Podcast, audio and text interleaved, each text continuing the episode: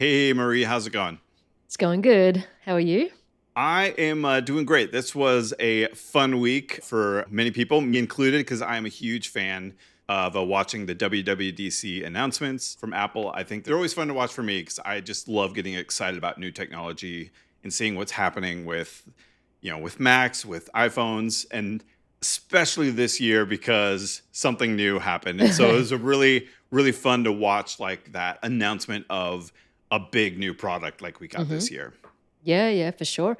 I am actually excited about it too. So, last couple of years, I've been a little sort of, I guess, more bored with WWDC because the announcements haven't felt kind of mind blowing. They felt more incremental. Mm-hmm. But this year, when I watched it, I was actually kind of into it. I do have some thoughts as well on the Vision Pro specifically, but I think what we were planning for this episode was we were going to do a really quick kind of business update on the stuff we, we've been working on, but kind of keep that short. And then we were going to just chat about WWDC. Just a little bit of a different format than, yeah. than usual. But uh, yeah, let's do like uh, business stuffs first. So um, for Llama Life, uh, what have we done? So this week's been an interesting week. We launched a small feature around colors our audience really like color themes. Like that's the feedback we've been getting. So we're kind of doubling down on that. Mm-hmm. And we have color themes where you can actually change the background color of each task. And it's sort of like as a theme, there's maybe like five or six colors that that fill the whole app. But we also introduced this this tiny thing called accent colors. And it's just if you don't want like a full-on color theme, you can just pick one accent color that will kind of highlight the app and I think it looks really nice. Like it's it's it sort of gives you a bit of a splash of color, like a little pop, but not over, not too much. So we did that. We also uh, ran a competition amongst the uh, the Llama Life community to create a new color theme. So this is like multiple colors in one thing, and we announced the winner last week. Super cool. This person came up with a really nice theme, and now it's an official Llama Life theme in the app. So that was fun to do and just. That's so cool. I, I, lo- I love that yeah. stuff. Like, I think we mentioned a couple weeks ago, Clear has been doing kind of stuff like that with their app icons, and some people have been submitting their own designs. And same with the uh, that uh, Reddit app. What is it called? Apollo. Apollo. Uh, that yeah, also has a lot of like community submitted icons. Yeah. And yeah. I love that stuff. You get really cool submissions that way. So that, and it's and it's just a fun way to get like the community involved and making mm-hmm. it feel like you're all kind of part of this community together, which is uh, pretty rad. Yeah, and then I mean, I think the only other thing was like we we kind of hit we hit version two of the app, and I know it's it's a little bit subjective. So with the versioning number, we've kind of been sitting on version one point, you know, like one point something point something. And I finally thought, well, I think there's enough changes now because we made some UI changes to push it to version two. So that's kind of a weird milestone, but still a milestone of sorts in my mind. Like, okay, the product's yeah. evolved a bit and we got to version two. So yeah, for sure. That's a short update on Llama Life. And um, yeah, what have you been doing? I've been, uh, other than continuing to, uh, you know, read all the coverage of the stuff that was announced at WWDC. I've been working some more on the app we talked about last week. A lot of it, again, it's very early, so a lot of it is just like figuring out oh we've got to have we have to have blank states here. And so like you know what happens if you don't have any tags and things like that. So we're like trying we're kind of iterating and it's very it's in sort of a weird place because we don't i mean a fun weird place because it's like we don't know what the feature set totally is yet. And so there's pieces that we'll just sort of throw on the page and then it's like actually where does it make sense to put this? And so we're kind of moving things around. Mm. but that that is uh, progressing well. And then we also we did we did we added keyboard shortcuts because we both are a big fan of keyboard shortcuts but then quickly ran into the issue of those firing even when you're trying to enter text which is not gonna not gonna work out. So we ended up uh, pausing that for now but that's kind of where we're at. We're just sort of like trying to get all the meat in potatoes sort of like the basics on the page so that we can get users uh, trying it out and then sort of building off of that feedback you know trying to do the like Michele Hansen thing of once we get people in there we're really going to be trying to talk with everybody and see what we can build alongside that's going to support that early uh, user set so yeah we're really excited for um, where that's going to go it sounds like progress and yeah yeah I've had that keyboard shortcut issue as well about it firing when you don't want it to fire. And yeah, right. it, it, can get tricky managing all the different states. But yeah, cool. Sounds like good progress. Yeah, yeah, yeah. Awesome. Let's dive in. Let's talk, talk about, about Dub Dub. Obviously, the the big, huge announcement is the Vision Pro, and we're gonna we're gonna kind of cover everything. It's sort of like the order that the conference went in or the keynote went in. So we're gonna cover mm-hmm. that last. But first, like one of the first things they announced was the new MacBook Air going to uh, 15 inches, and I know you're a big mm-hmm. fan of uh, the 13 inch Air. You had that for a yeah. while. So yeah, what do you think of it? super tempted, but I'm not going to get it because yeah. I don't need it. But um, yes, I was a big fan of the 13 inch M1 Air, the first one. Mm-hmm. It was a significant improvement over what I had before, which was the 2015 MacBook Pro 15 inch. But it was hard for me to go down from my old 15 inch to the 13 inch. Yeah. Then I got an external monitor to kind of help with that. But for some reason, like I kind of prefer just coding on the laptop. Mm-hmm. For some reason, I get more done when I'm just on my laptop. Maybe it's the singular focus. Like when I have my external monitor, I just have too many things open. So sometimes the most productive sessions I've had are literally just me on my laptop.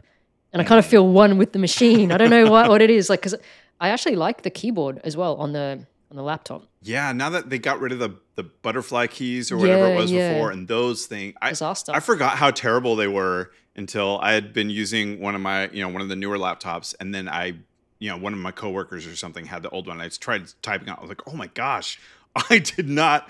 I completely forgot how awful these things were to yeah. type on. So yeah, the new the new MacBooks, the keyboards yeah, scissor keys. They they were they feel much much nicer much better. to type on. Yeah. Yeah, yeah. They're kind of the best of both worlds. Like thin profile, but mm-hmm. you know mm-hmm. you get enough feedback. Yeah, they're great. So yeah, I was tempted because I do. I actually upgraded my 13 inch MacBook Air M1 to the 14 inch MacBook Pro. Right. Still M1, and I really enjoyed that little bit of a bump in the screen real estate. And also, I'm a big fan of like high refresh rates. I, I appreciate my 120 hertz. Right. Even though, okay, this is super nerdy, but VS Code doesn't run at 120 hertz. Have you noticed that? Everything I, else is 120 hertz. I have not. Well, I'm, I'm using Emacs now, so I don't even know what Emacs does. Oh, yeah, you're that. on Emacs. I don't know why VS Code doesn't run at 120 hertz. It's kind of annoying, but I guess I don't notice it that much. But it is a text based tool. And mm-hmm. you notice the 120 hertz the most on text based tools because the scrolling and right. anyway, so that's my one little pet peeve about well, I guess it's not about the MacBook, but it's about VS Code. But yes, I'm not going to get the 15 inch. I do love the fact that it's gone back up to 15 inch because that was a really nice sweet spot for me for coding. It just felt like I could put two windows on the screen, right. It's like two coding windows, and you know, because we do web development, it was really nice to have one window is the actual website that you're working on, and the other window is your editor. So it was mm-hmm. perfect. I thought it was a really good balance, but probably can't afford it right now, so I'm going to keep what I got. What about what about you? Yeah, so I I also had the 13 inch MacBook Air, the M1. I think we both had basically the same laptop. And for me, it was not. I mean, I, I do you know I do like some video editing and stuff like that, and I was hoping it could be kind of a good supplementary laptop in addition to like my work laptop, which was like you know MacBook Pro.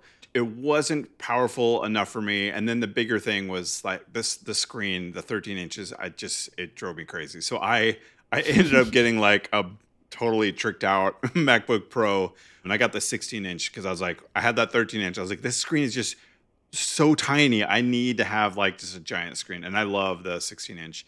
But I think it's really great that they've done it because if I if I wasn't doing video editing mm-hmm. and stuff like that, like the MacBook Air, I think the MacBook Air is probably good enough computer for like 95% of people.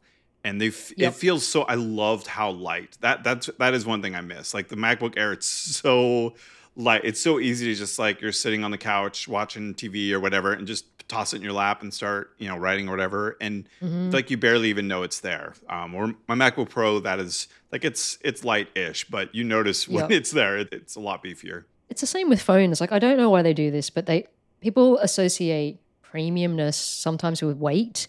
Mm. So like even if you look at the iPhone 14 versus the 14 Pro, I actually like the feeling of the 14 better because it's lighter. It's different materials on the back and the sides, mm-hmm. and it actually feels grippier in the hand. because right, it's right. more like a glass. I think that it's more like a glass kind of back versus a frosted glass back on the pros, and that's super slippery. And the pros just so I have a 14 Pro Max. It's such a it's a beast, but it's so heavy. Like it's I kind of got used to it, but it's every time I handle another phone, I'm like, oh my god, my phone is a brick. Going back to the days of having brick phones. Right. Yes. Okay. Cool. So we both like the size and the, the fact that it's an Air, but probably not going to get one. Yeah, not for me, but I'm I'm uh, pretty glad they have it. I bet that becomes their best selling computer. I think it's going to be mm. the one that most people want. That 15 inch is like a good standard screen size, and yeah, the Air. yeah, I think that's great. Um, I don't yeah. know. I think we are both. They they also announced like the new Mac Studio and finally the Mac Pro is now on the M2 chip. But I think you and I are both strictly laptop users. We're right? laptops. It's so funny. I've had a laptop since about since like you know those first MacBooks where they had like the white one and the black one. Mm-hmm. The, uh, I, I want to say this like two hundred dollars extra or something, even though yeah, the yeah, only difference was the black. Because it was like a matte sort of was it a matte black? Yeah, yeah matte black, and uh-huh. then it was like a glossy white. I had the glossy white. Yep, same. That thing, I love that thing. That was when they were the iBooks. They called them iBooks, right? No, no, this is. I think it was after the iBook. Was it called iBook? I thought it's the, not the clam the white, one. Not yeah, I thought one. the white ones were called iBook, and then they oh, got maybe. rid of. Yeah, not not like the clamshell because that that was also called the iBook. I think that was the iBook G3. I think was the clamshell yeah, yeah, one yeah. that had like the colors and everything. These were the know. ones that came out like around the time the first iPods came out, and I love those. Like you know the really thin iPod, really super small light one like it was really thin and narrow. Mm-hmm. It was around that time. Oh, the the nano. Not the nano nano, like not the really tiny one with no screen. It had yeah, no, it was screen. like, it was like um, it was like a gum stick size. Kind, yeah, yeah, it was like remember. it was so light. I had that. This was maybe two thousand and I want to say two thousand and four or two thousand and five, like around then. Mm. And oh, I love those machines, but they had issues. Like I had fan issues and like yeah. all sorts of things, but. Mm they looked really slick. And I do actually prefer the design of the first 13 inch MacBook Air M1 because it's tapered. Yeah. Like now they're just like a big rectangle chunk. And some people like that. I know a lot of people liked the new design, but I was like, I actually kind of think the old one was like really nice. Mm-hmm. You know, I guess they got to change it. That's just people like change. So I mean, now we're now that we're talking uh, on the nostalgia, I do really miss how the old uh, Apple laptops had the Apple logo that you know was illuminated when you yeah. open the. Lap- I I miss that. That was just sort of like a nerdy little thing that was just sort of fun that that like lit up when you were using it. And now they so, have like it looks fine. They're like glossy black they have now, but it's not as good. Do you have any stickers on your laptop or um, skins or anything? I do on because my work laptop and my personal laptop are both a, a 16 inch MacBook Pro. I did get like a skin to put on my personal one just so they. Normally, I never put anything on them at all, but I did this oh, time okay. just so that they're. I can tell at a glance that they're you know which laptop is which. I'm a big fan of putting the skins on. And um, I just remember like going back to when, you know, you're talking about the Apple logo lighting up. Mm-hmm. There were some really creative skins. So a skin oh, being yeah, like a, a, a, sticker you put on the whole back, right? Not just, just, not just one little sticker, but it covers the whole back. So it'd make and it I look re- like it was like a moon illuminated yeah, or something yeah. like that. Yeah. There's this really cool Iron Man one. The apple that was lighting up was the core, like his core, or like he. I think there was another one where he, he had his had his hand like coming out, like he was right, right. doing something with his hand, and like the co- the the apple was lighting up the the core a bit in his hand. yeah, and now you can't do any of that cool anymore. Come on, no. Apple, be be brave and bring back the illuminated Apple logo. Yeah, I mean that was like a signature thing. I don't know why they took it away. Yeah, but. I'm sure it was just like one of those cost saving, or probably thin, just making it even thinner by getting rid of that. I, I have an issue with with um, this thinness thing where people are like, the thinner it is. I think this is a Jony Ive thing like the thinner it is, the better. It's like, no, like that's not the only thing. Give me a thicker machine or a thicker phone with a better battery, like a, a bigger battery. Mm-hmm. Use the space, put a bigger battery, or use the space and make it more ergonomic for my hand because I don't really like the thin, square ish design. It doesn't feel good for me. But anyway, yes, I think some, some of these artificial goals that people have about lighter and thinner and by themselves, it kind of sounds impressive, but real world use, and maybe we'll get onto this when we talk about Vision Pro, but the real world practical use might not be a great experience. Right. The specs right. are great and it looks great and the hardware looks great. But yeah, I'll save that for I'll save that for Vision Pro, our Vision Pro chat. Awesome. So yeah, so they did like moving on from uh, the actual Mac hardware. There's a bunch of stuff with kind of all their different OSs. Like with iOS, you know, they had like the stand standby view, mm-hmm. which you know basically makes it like a little alarm clock. Which is like I don't have a stand for that, but now like that'd be kind of nice. I feel like if I had that, it would make me less likely to check the phone when I should be sleeping.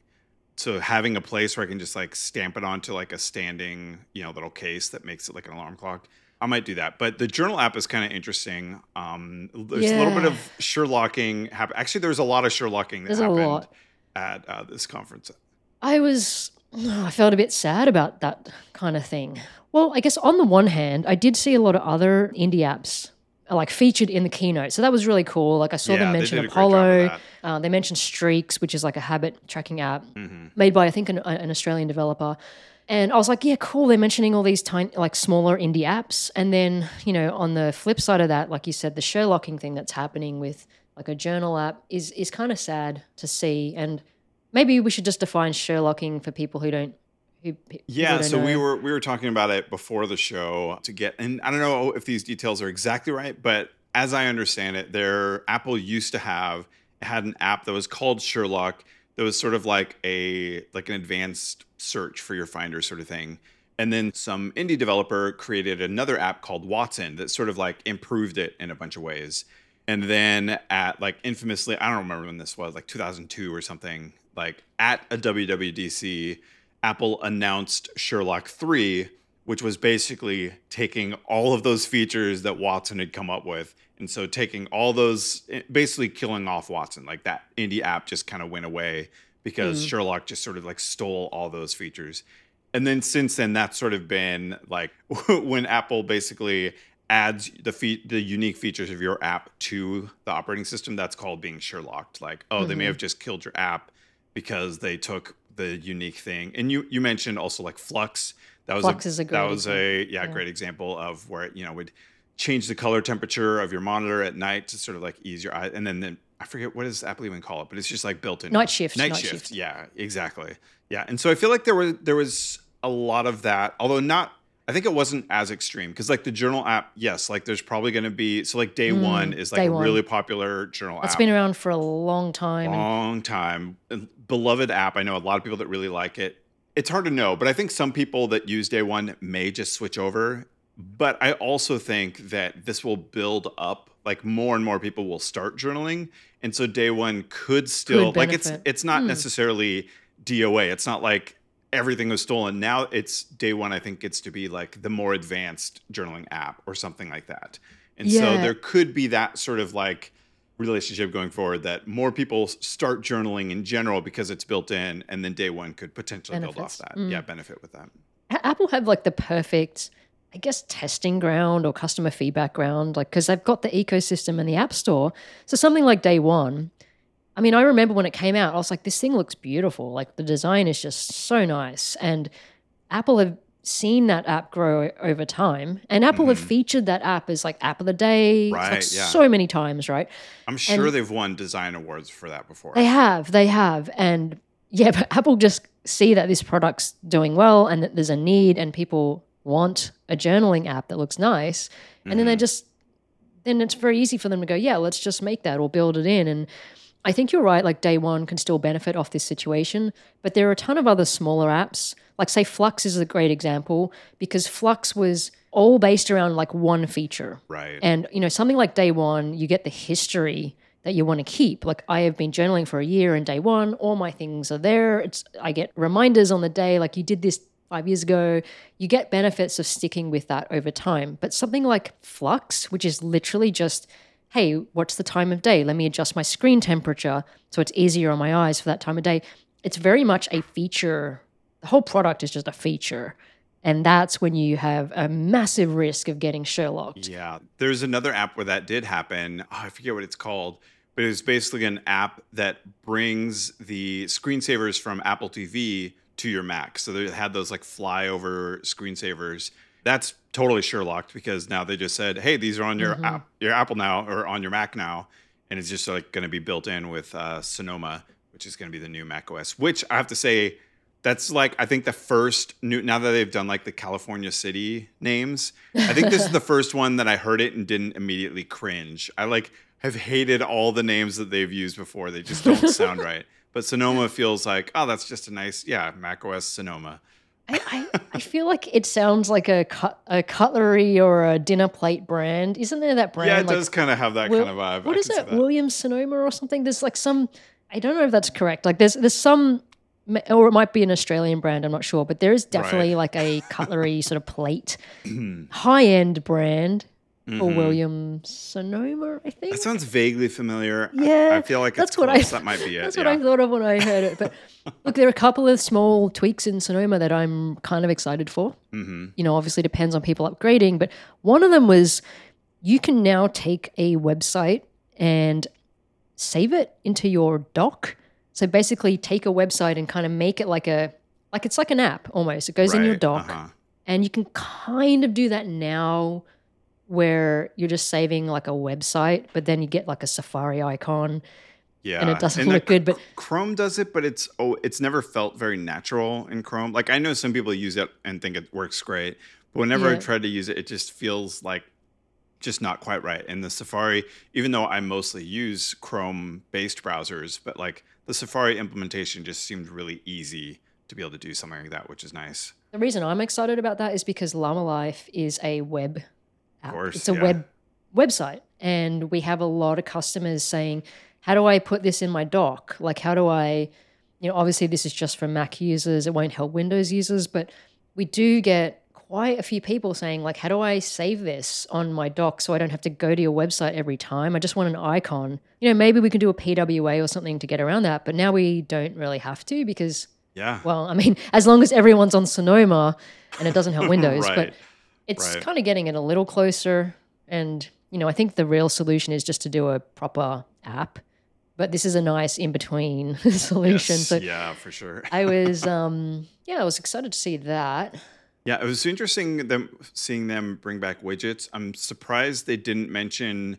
Um, oh, the name was it dashboard? Is that what? It, do you remember the old version of widgets that Mac used to have? I think it was called dashboard, and it was mm. kind of like you would hit like F11 or something like that, and it would pop. It would like slide down, and then it had like all those widgets on it. Yeah, yeah. And then yeah. at some point they killed it, and I was really side. sad when they killed it because I really loved uh, Dashboard. And now they're sort of bringing it back, which it looks really interesting. I'm curious to see what it actually feels like using because part of me is like, is that going to make everything really busy? Because it's just like all these widgets everywhere all the time. Man, you're taking and me back. I, so. I, have I have no self control, so I'm going to add all the widgets. Oh, of course, of course, same, same. I'm like, I love widgets. Like, right. you, t- you were really taking me back, like nostalgia wise, because yes, there was the there was this dashboard thing. Which is not the same as like the your desktop background, right? You had your desktop background, then you had the dashboard, which had all the widgets, which is a full screen canvas to put all the widgets. Then the current version now, what, what not not the Sonoma one, but what what, what are we on? Ventura. Uh, yeah, Ventura. Yeah, Ventura. Um, that's just like a oh, hamburger, name. ugly hamburger kind of side thing for all the widgets, right? It's it's like a hamburger. Yeah, yeah. It's like a hamburger. Uh-huh. It's like ugh. Yeah, and I end up not looking at that because it's just like yeah, same. It's such a mess. Like yeah. I open it to close the notifications. Yes, and I and kind of ignore, it. even though I added those things on the bottom. It, it's just such a mess. I don't look at them. Yeah, exactly. And the fact that you have to scroll to see all the widgets doesn't help. Mm-hmm, so, mm-hmm. but now it's not exactly dashboard again. It's actually right. on the desktop. Like you can put the widgets on the desktop and just move mm-hmm. them around anywhere you want. And if you're in a different app, say the example they gave was like if you open your email and that's like front and center, then the widgets on your desktop would kind of fade into the background so they wouldn't be as distracting. And then the other thing they mentioned was that you could have widgets on your phone and display those phone widgets on your desktop, which I was like, hmm, that could be cool. There's a couple of widgets I like on my phone that I wouldn't mind seeing on my desktop, I suppose. But I mean, there there are a few. I feel like I, I feel like sometimes there's there will be like a widget for some like kind of obscure app that I use on my phone, and then I'll be like, oh, I'd love to see that data on my Mac, and there's just no like that doesn't exist. There's no widget, mm-hmm. there's no app, there's no nut, there's nothing to be able to see that on my on my Mac. And so that would be that would be kind of a nice workaround for certain things that oh I want to get that on my Mac and now it's sort of like built into the whole process. Do developers have to opt into that? Because remember remember when the uh, new Silicon Macs came out, they were like, well, if you have an iOS app, it can run on the new M1 laptops. And then everybody turned it off. Everyone turned it off because I was super excited. yeah, I'm I was like, sure. there's certain apps I want on my laptop. And mm-hmm, then mm-hmm. that that developer chose not to turn that on, which I totally understand. From right. you know, if it's a business, like course you want like, to. You don't want to have to support that exactly, and you yeah. want to charge for an iPad version or a, or a Mac version of the app, right? Yeah. Not just have one. You know, I get it. I totally get it. So that didn't really work. So I'm I'm just curious with this one. I don't I don't know if we have the answer yet, but yeah, I don't know how they're gonna how developers need to action that. Right. I mean, I do like one difference between doing like the whole app before versus these widgets is the widget interaction is like already really limited. And yep. so it's less of a support burden because you might have an iPhone app that, you know, requires you to be able to do multi-touch and so you can't really support that on a desktop.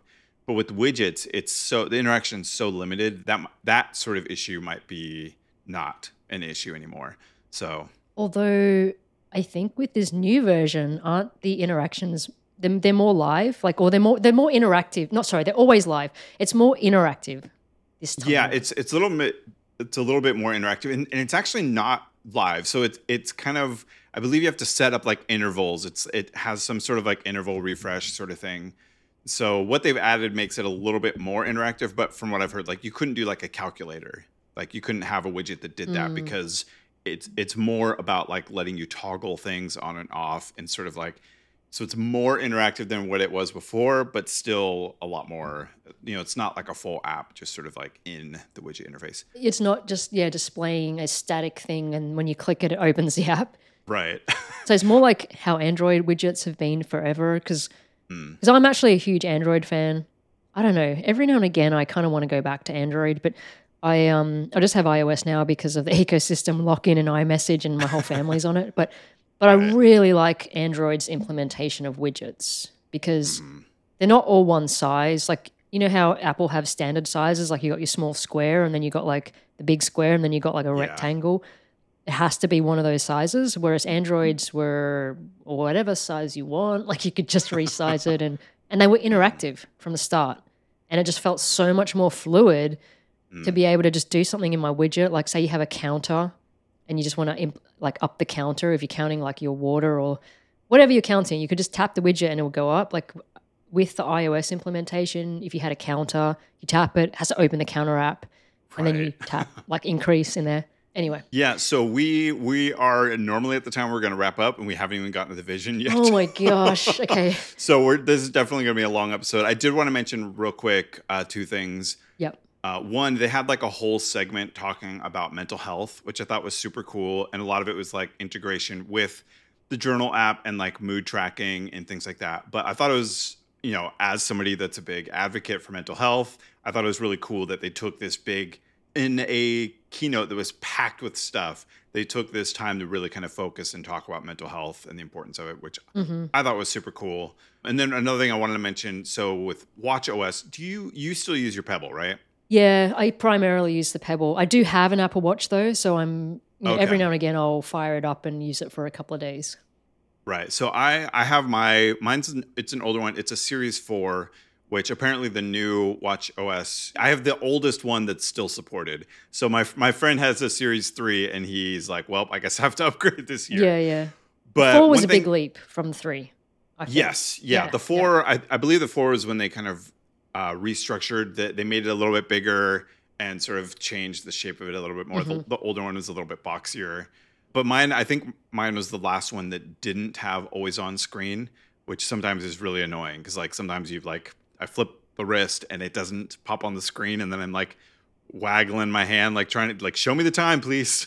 yeah. But anyway, I, one of the things they announced with it with widgets looks really interesting because they used to have I don't know if you saw they used to have a watch face they probably still have it but called like the Siri watch face. Mm-hmm, and it mm-hmm. sort of worked the way that widgets is going to work. So it was like it would have little like kind of mini widgets that would show up on that watch face and you could kind of scroll through them. And it was like dynamic. And it had when that came out I was like oh this is the future of the Apple Watch. They're going to like lean into this sort of like having a and then they didn't at all. They like abandoned it and just didn't do anything with it but this is sort of that coming back, which I'm excited about because I think being able to like look at my watch and then just like without having to click through any menu, just sort of like using the wheel and being able to kind of like scroll through mm-hmm. the things I want to commonly use, I think is a much simpler way. Because when I'm using my Apple Watch, I don't want to be like clicking and tapping around and stuff. Like I'm I'm wanting to do stuff at a glance. Like I'm not like spending 10 minutes doing something on my watch. It's like mm-hmm. I'm trying to find out something real quick or trying to Oh, that's funny. My watch just I said something to trigger Siri and it was like recording me talk. but like that's the and that's kind of what widgets promises. Like it makes it so it's super easy just by spinning the what do they call the digital the crown knob Oh, the crown, yeah. Yeah, the digital crown. Digital the digital crown, crown yeah. yeah. By by just spinning that, like you can kind of scroll through your stuff, which yeah. I think works really great. I'm so I'm excited for that. Yeah, I mean, I'll definitely. I think I have the series six or seven. I can't remember. Oh, okay. It is the it is a newer newish one, and it's got always on display, which I didn't think I would like that much, but it is really great because. Yeah you can glance at it. You don't have to do any sort of weird wrist flick. It's more subtle for everybody. That said, sometimes when you're in the dark, it's like illuminating. So you you want to pick a watch face that's not as bright or something. I don't know. It's I feel like it can be a little distracting if you're like at a dinner or something. Right, right. Yeah, cool. I'm excited for that too. I guess it's more context aware, dynamic. Like you said, like the Siri watch face surfacing information at the time you need. Mm-hmm. I do have a little anxiety over that though, in that is it smart enough to tell me what I need? I guess we'll find out. There is some safety in just having like here's my watch face I set up and yes, even though it shows my calendar and it says no more events for today, like at least I know that for sure because I because I put right. that widget there. yeah, yeah, yeah, yeah. So I guess I'll, I guess we'll see when we I'll, I'll, I'll try it out and see see what I what the experience is like. Nice. All right, so that let's let's talk about it. So the Vision Pro. Uh, to start, like what what's your experience with VR? Like, have you owned a headset? Have you used VR? Like, what up till now? What have you done with kind of VR? So I'm aware of some of the headsets, but in terms of actual hands-on experience, pretty limited. Google Cardboard, did the Google Cardboard, put my Android okay. phone uh-huh. in, but I've not and and I have used um, you know some of the like the Facebook ones, uh, not the Quest, but the one before. What was the one before the, the Oculus Quest? Rift? Yes, I used Oculus Rift. Played around with that. Actually, okay. did some work. Um, so back in my corporate gig, we had an Oculus Rift, and then we worked with this company, uh, which is quite big. It's called Matterport, and it basically lets you scan your environment. So a lot of the real estate companies use this. Huh. They'll work with Matterport, they'll scan the environment, and then you can basically walk through that environment right, in 3D, right. right? And you can walk through just on a website. So, like, you can pretend like you're just walking through on a website, or you can actually use it in a VR headset and walk through that way, which is super cool because when you turn your head, turns with the, you know, where yeah, you're looking yeah. at. So, that's kind of my experience to date. I haven't played a lot of games or anything on VR headset. Uh, I've played a couple on my friends. It was like a roller coaster game, and I felt really sick after that. yeah, I feel like the Rift was still, t- for me, it was still on the edge of like the technology wasn't there enough to avoid any sort of feeling sick. Because yeah. I, yeah, I, I'd used a Rift before at, oh, what was it? Um, yeah, so I'll just say my, my experience. I'd used mm-hmm. the Oculus Rift at uh, PAX so the Penny Arcade Expo in Seattle. So it's like a video game conference, and that was the first time I did uh, VR, and it was amazing.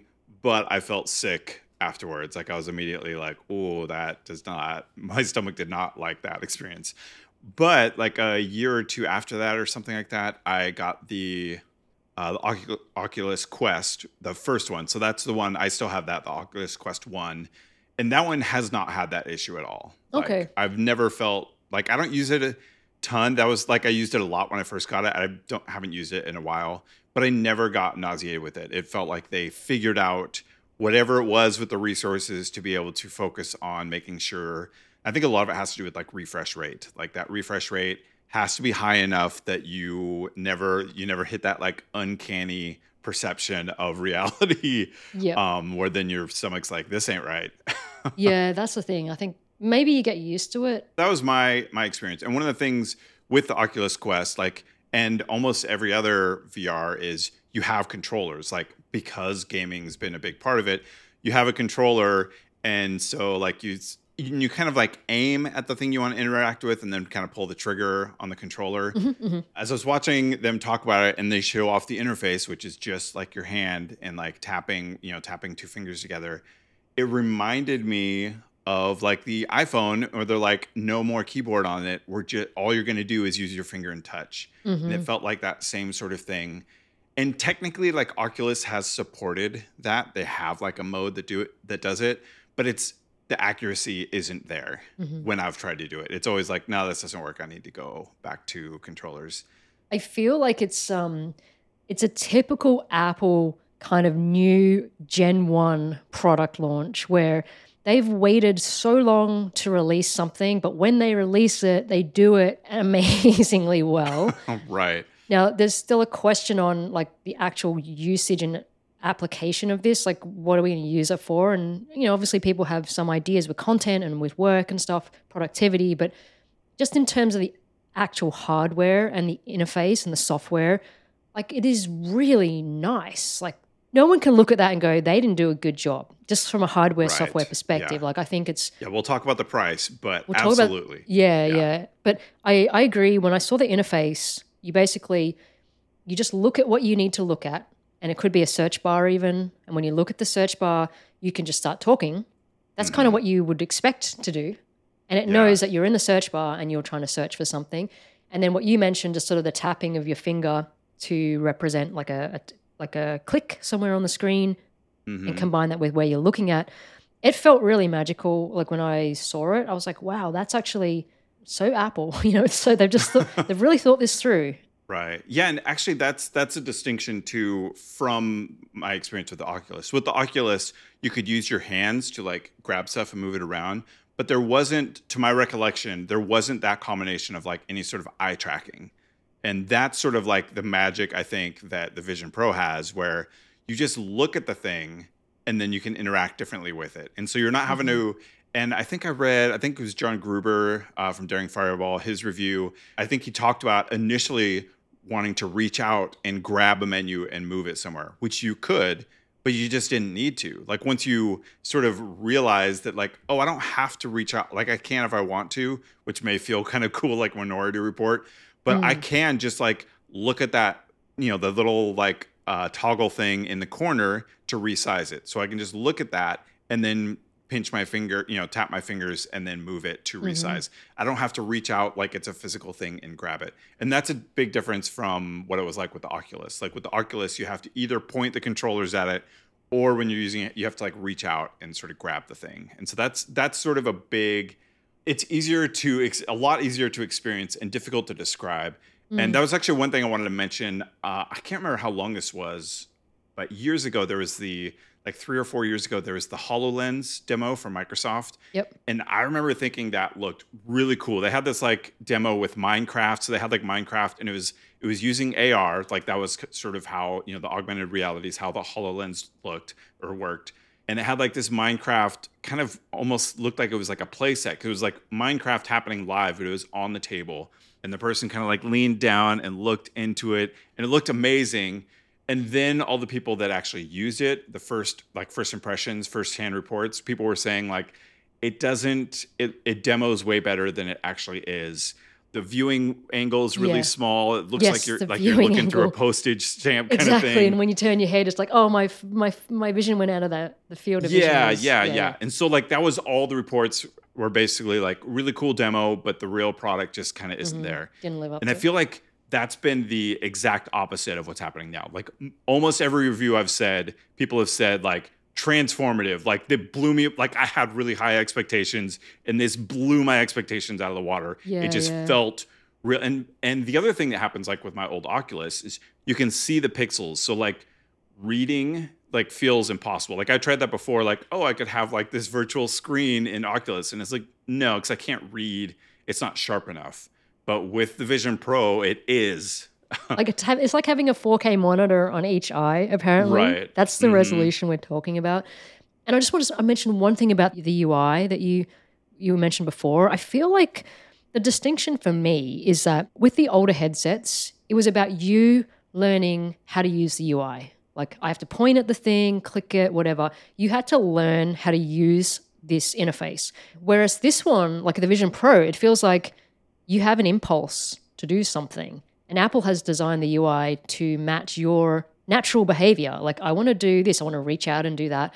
Or I'm just looking at it and then I want to talk. And I would expect it to do a search. And that's what it does. Like, I feel right. like they've really just designed it around a natural behavior. Whereas with the older headsets, like, you have to go, okay, well, how do I use this thing? I have to learn this new way of doing it.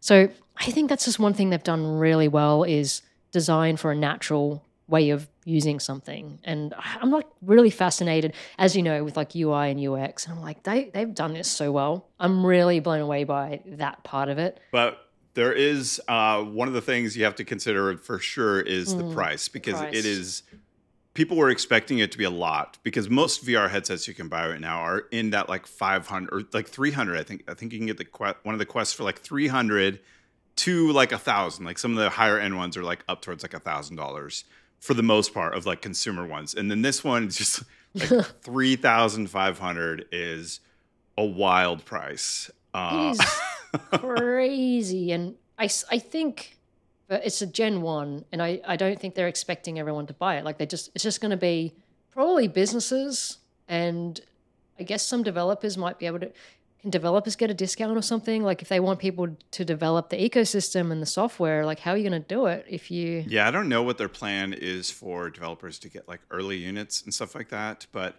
I mean, I will say the price is wild, but it doesn't seem like too many people are saying that it isn't worth it. It's more that like like it's not that like oh, the hardware isn't like that costs way more than the hardware would cost. It's not that. It's more that I can't justify that much of a price for something that like what is what is the use case where I can justify mm-hmm. almost four thousand dollars when you add tax in there? I'm just converting it to Australian dollars in my head. I'm like, oh my god, right. it's like a it's sort of one US dollar is about 1.5 Australian dollars right now. So that just gets absolutely crazy. Like, you probably buy yeah. like a, a super cheap car for that. Like, one thing about it though, it is a computer. Like, I don't know what how it compares to like a MacBook or something like that.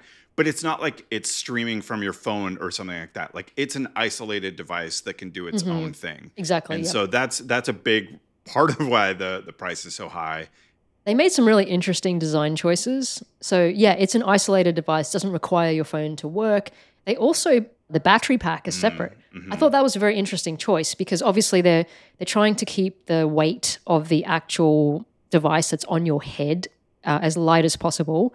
And the materials already kind of look uh, slightly heavy because they're premium-ish materials, but the battery pack is separate, and I guess that makes it easier to swap out as well if you need to, like recharge right, one yeah. and then put another one in. But I thought that was an interesting choice, and the other interesting choice was the screen, which is part of the driver of the high cost. There's two screens, like one on the, outside screen for the eyes, an external one for the eyes, and one on the inside. And this was funny because you know, I thought it was kind of this thing where it was somehow like frosting it over when when you're viewing it inside, and then when you want to do the the pass through, it would clear it. But that's not what it's doing. It's literally like a second external screen, which is taking a video of your eyes and showing it on that external screen to whoever's looking at it. So it's actually so it's not doing that. That's actually oh, what I thought it was doing. I thought it was do like a video feed of your eyes. Well, so what it's actually doing. Okay, okay. So it's it it's watching your eyes because it has the eye tracking, right? And then it creates a 3D model of you. Oh, and there's yeah, a 3D yeah, yeah, model of you, and it's animating that on okay, the outside. Okay. Yeah, which is like not creepy. like they sh- they. It's kind of creepy, but I think it's subtle enough on when you're only seeing kind of the eyes and it's kind of like dimmed through there that it's not as obvious that I, I don't know it's interesting it remains okay. to be seen but so that's what it's doing and it's also doing something where that the outside screen it's like oh, what is it called like lenticular it's basically i don't know if you've seen those like if you if you don't know this is it's going to sound ridiculous but there's this old like blue dragon that you could like print out and fold it and it would be where it looked like a dragon was like staring at you and you would like move side to side and its eyes would still look at you.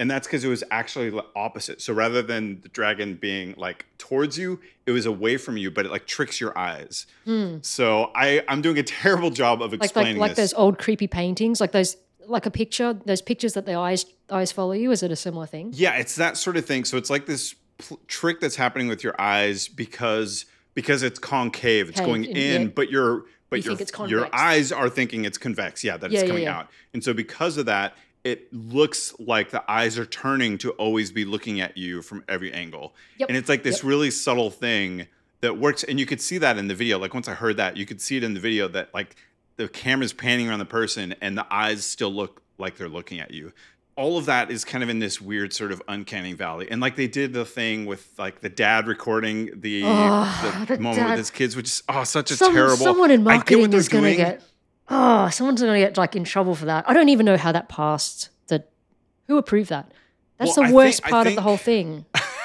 I think they're in this weird place right now because they couldn't.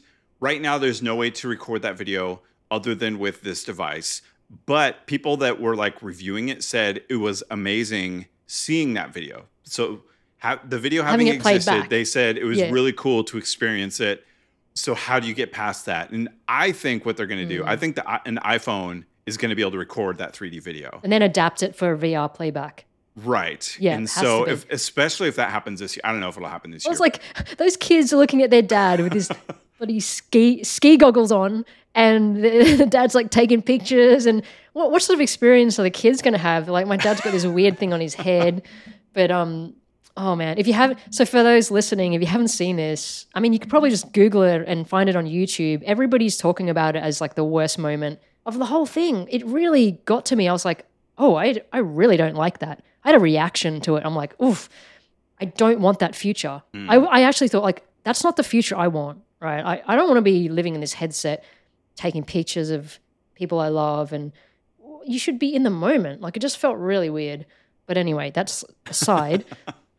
yeah. I mean, I, I totally, I totally get that. I do. I give Apple credit for taking a lot of effort in making this device not look like an isolation device because that could mm-hmm. easily be what it was. Like it could easily be this is this amazing thing that you can use by yourself and you know go, go into your office and you're like by yourself like using this thing.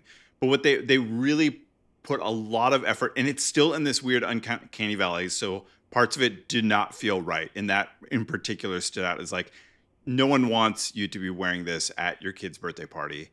but if you're just using your phone and recording it and it gets that same video, like how is that different than like well, that's what people are doing now anyway. I do think it's really cool how they've put a lot of effort into like how can we make it connected. And there's like this cool I forget what they call it, but there's a cool feature like if you're if you're using the headset and you have like whatever the the, the dig- digital, digital, crown, crown. turned yeah, so yeah. that like you're isolated so you're only seeing if somebody walks into the room yep, they sort of appear. break into it yeah, uh, yeah. which is really cool. cool it's like that's another thing that's like making it feel like this isn't like oh you're isolated in your own little world here you're still part of kind of like people being able to walk into and talk to you i think that's really cool that they put a they put a lot of effort into trying to make that happen i'm really curious how that plays out because i think they they have put the effort in to give you that option but i'm wondering i mean it's still up to the user like the user might be like, I want to be completely isolated in my own world. I don't want interruptions.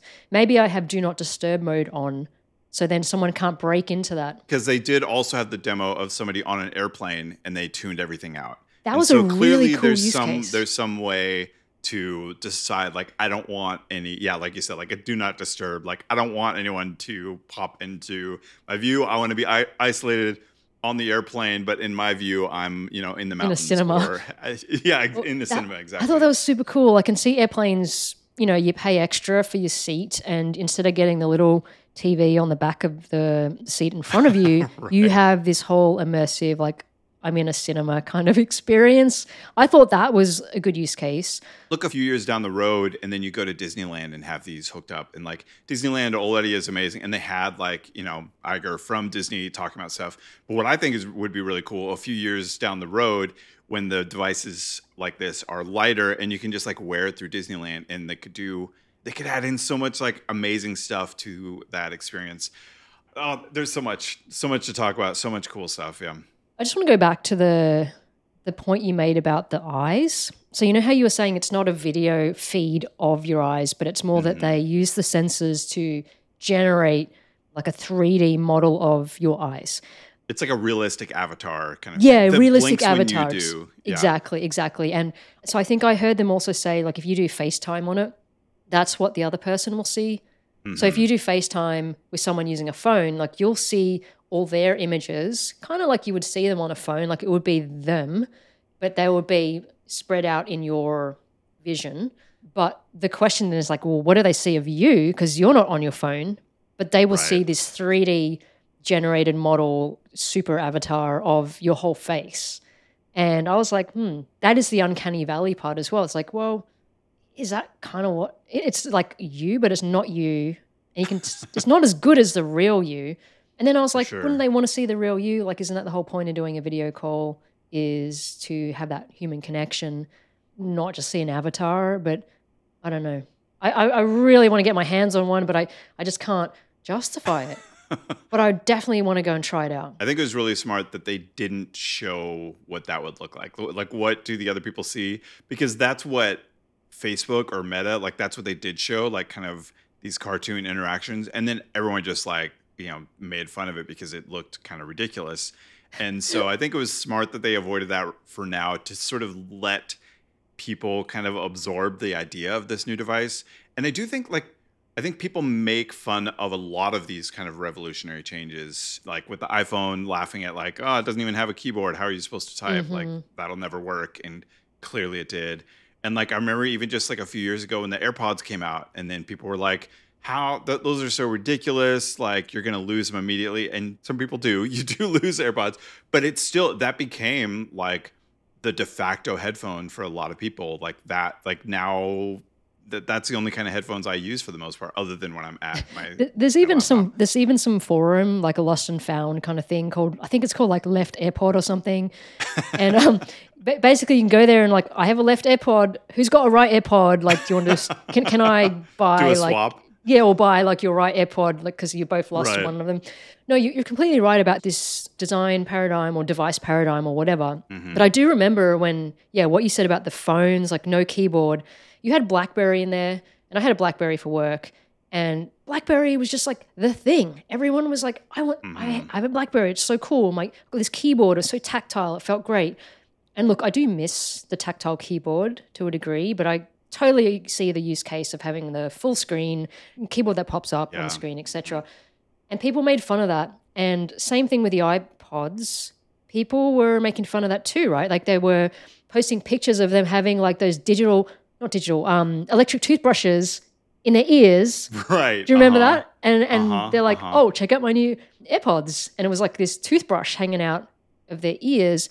And then same with the iPad. People were making fun of the name Remember with the iPad, like a, oh, it's a pad, you know, and but iPad has just become a natural part of our vocabulary now, and so many people just have them, especially. It's kind of like the, the Nintendo Wii, the same thing. Like when that came out, that name yeah. was something everybody made fun of, and then it's just like you just don't even think about it now. It's just yeah, like that's just the name of the device. Yeah. Yeah. So with this, I feel like it is really this Gen One product, but it is. It's, yes. I think you said this on our, our pre-chat. It's kind of like this strategic thing where it's just the beginning and this is not the end goal like this is not the end like the end state of, of what they're trying to achieve right. like the end state is really like the end game is really to have normal glasses that function as like ar glasses and augments like our physical surroundings this mm. is kind of i feel like this is like the first step so developers get on board and make like a ton of things and the ecosystem gets built out but eventually it's going to get smaller lighter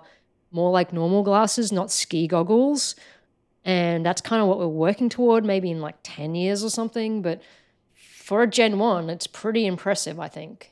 I think it's at the state right now where, kind of like we said, it's really easy to sort of make fun of stuff because it's totally, it's like a new paradigm. Like it, they didn't even mention the word VR because it's not like the Oculus Quest. Like they barely mentioned gaming. They sort of said that, like, yeah, we'll talk about gaming later. And I think I was really intentional to be like, this is about a whole new sort of what they call it spatial computing. Like mm. and i i kind of buy into that. It's like a new paradigm just like like the iphone really cha- completely changed that landscape. I think this is even though this first one's really expensive and i think like the the, the battery hanging from a cable is like even though it's like you know it's decently designed it's still like that feels like very gen 1 like having to have this external battery and I think there's a lot of things that is I don't know what the release cycle is going to be like. So I don't think they can release a new version of this every year. Like that's not going to work. Didn't this take seven years or something to build? It, it's, it's oh, been a long time. There, yeah. there are a lot of people on Twitter changing their bios saying, I worked on the Vision Pro for the last seven years, and I'm really happy we can now oh, release cool. it and talk about it. Yeah, and, um, yeah. I think it's been a long time in the making, and obviously, like a lot of people involved in it as well. I think all the all the big companies are, are trying to figure out what's the next big interface, and we've kind of gone from you know having a desktop computer to a laptop to a phone to an iPad, and I think a lot of the phones now are also like folding phones. That that's kind of one take on it, right? Like this is a new interface, a folding phone, and there's two types of folding phones as well. There's a folding phone where you know, I want the size of a normal phone and it folds open to the size of an iPad. So I get bigger screen real estate. And then there's another type of folding phone, which is I want a smaller phone, even like a normal size phone that folds in half so I can put it in my pocket. So there's 2 mm-hmm. types of folding phones.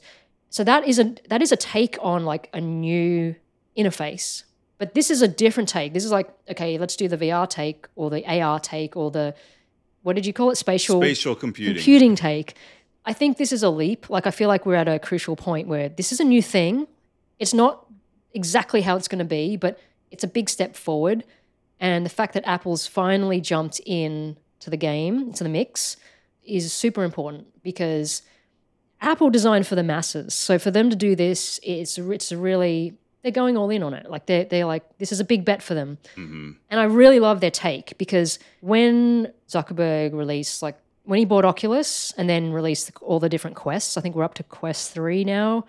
I was like, you know, I think he, I feel like he just watched Ready Player One and then tried to build the Oasis.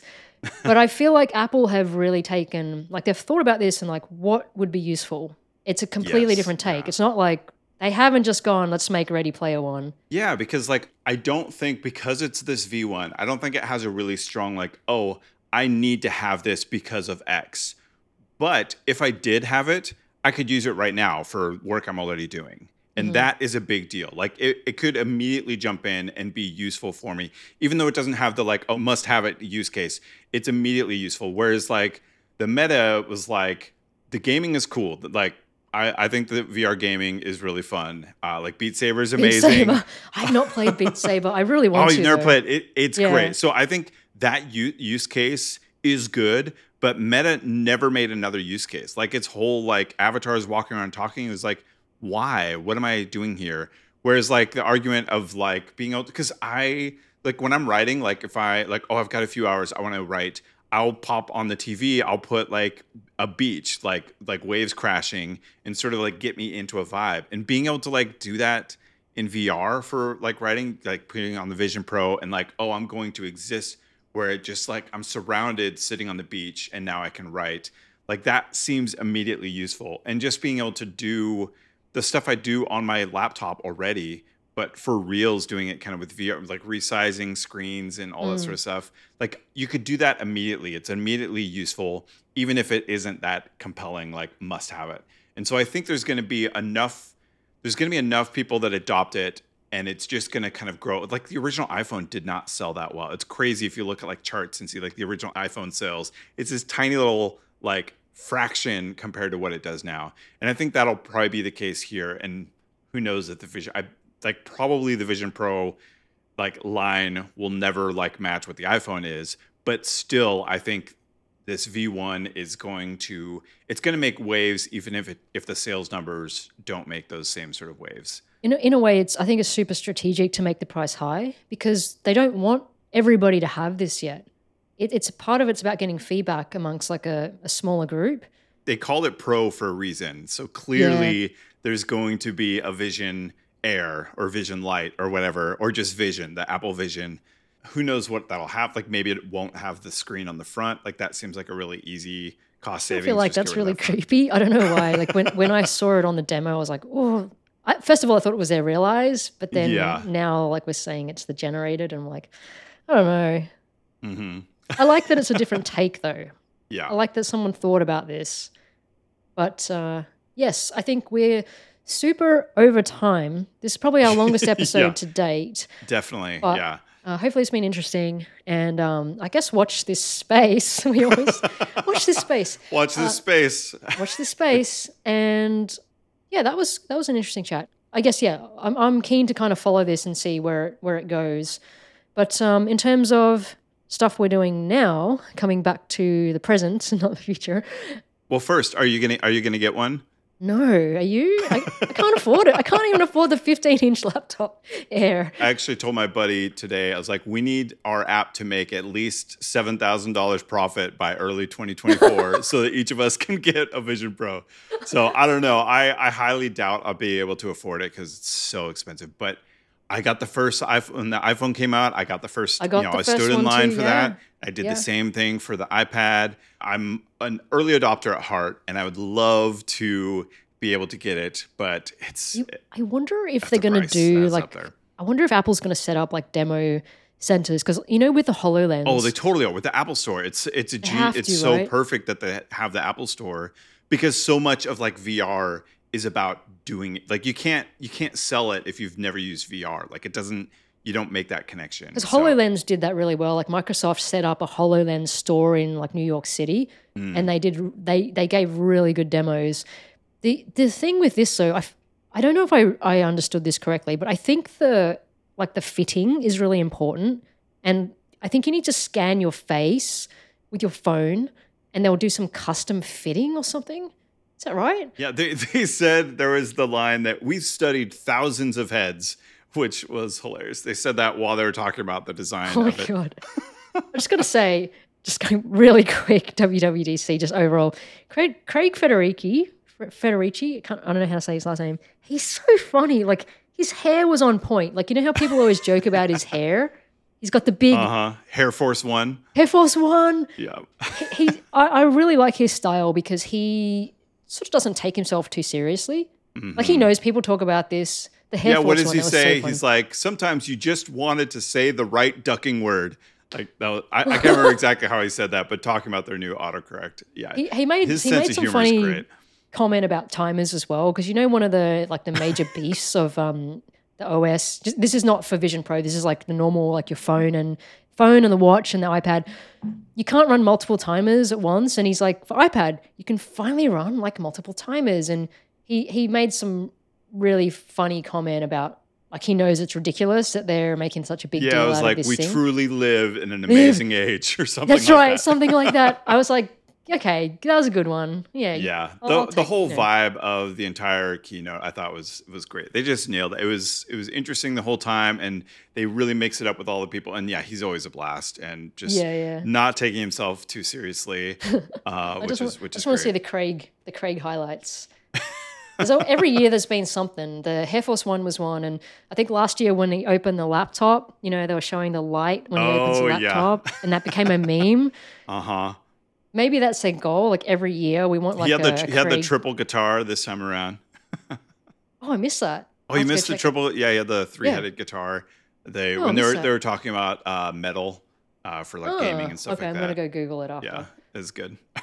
so yeah, I think Next week, we were hoping to talk about gear. And so hopefully that will happen and that'll be a fun one. But this is great. It was super fun to be able to kind of recap all this. I love nerding out about like all these new Apple announcements, yeah. especially a big one like this with the Vision Pro. So yeah, this is super totally. fun. Because I can't talk to my, I, I can't really talk to my friends about this. Like they don't have this kind of interest. So yeah, super fun to right. know. yeah, I've, I've been talking to my wife, and she's like, "We're not buying it." That's that's her feedback. We're not buying that thing. yeah, yeah. So all right, awesome, cool. Well, uh, I'll catch you next week. Yeah, cool. See you then.